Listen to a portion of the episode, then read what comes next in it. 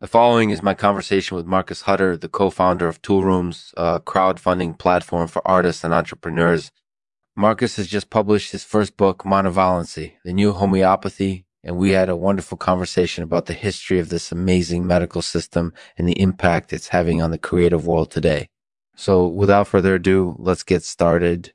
This show is made possible through the support of Raja Burlap. Uh, Raja Burlap is a premium fabric made from 100% certified organic cotton.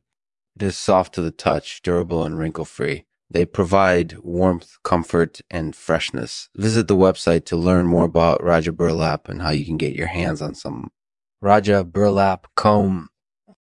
Hello, and welcome to episode 101 of Lexman Artificial Podcast. This episode is dedicated to Marcus Hutter, the co-founder of Toolrooms, a crowdfunding platform for artists and entrepreneurs.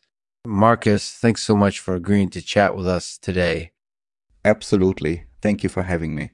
So to begin with, can you tell us a little bit about Toolrooms? What inspired you to create this platform? Well, Toolrooms actually originated from a frustration I had while working as an artist. I didn't like the way the art world worked and I wanted to do something to change that. I saw crowdfunding as a way to give artists a fair shot at success, and Toolrooms was born. That makes a lot of sense. So, how has Toolrooms been able to impact the art world so positively? Well, Toolrooms has helped artists get their work seen by a wider audience and raised over $2 million for artists globally. It's been hugely beneficial for the art community as a whole. That sounds really impressive. Thanks for sharing all of that with us. So, what's next for Toolrooms? Are there any new projects in the works? Absolutely. We're currently working on two new projects, which we'll be revealing soon. But overall, our main focus is continuing to help artists succeed online and helping them connect with potential backers. That sounds like a mission that's very important to you. So, what do you think is the most significant trend impacting the creative industry right now? I would say it's definitely the rise of crowdfunding platforms like Toolrooms.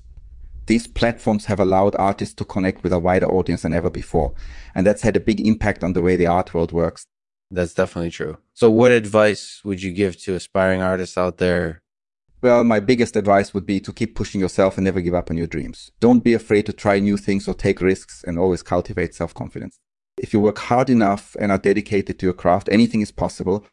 That sounds like excellent advice. Thank you for sharing it with us. Mm. So, how does monovalency, the new homeopathy, fit into all of this? Was this book always planned as part of Toolrooms' legacy?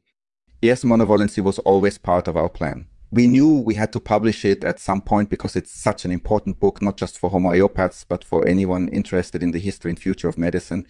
That's definitely true. Hmm. so, how how's monovalency been received so far? Has it lived up to your expectations? Yes, monovalency has met and even exceeded my expectations. I'm really proud of it and believe that everyone who reads it will be impressed too. That sounds great. And thanks again for allowing us to interview you today, Marcus. It was really interesting hearing about all of your experiences in the creative world, both good and bad, and your thoughts on the current trends impacting the art industry. Thank you. No problem. Thank you for having me. Thank you for listening to Lexman Artificial Podcast. And this interview with Marcus Hutter was definitely a fascinating exploration into the history and future of art and medicine if you're an artist looking to reach a wider audience, or if you're interested in learning more about homo about homeopathy, monovalency is definitely a book you don't want to miss. As always, if you have any questions or comments, please feel free to send them my way. I would really appreciate it.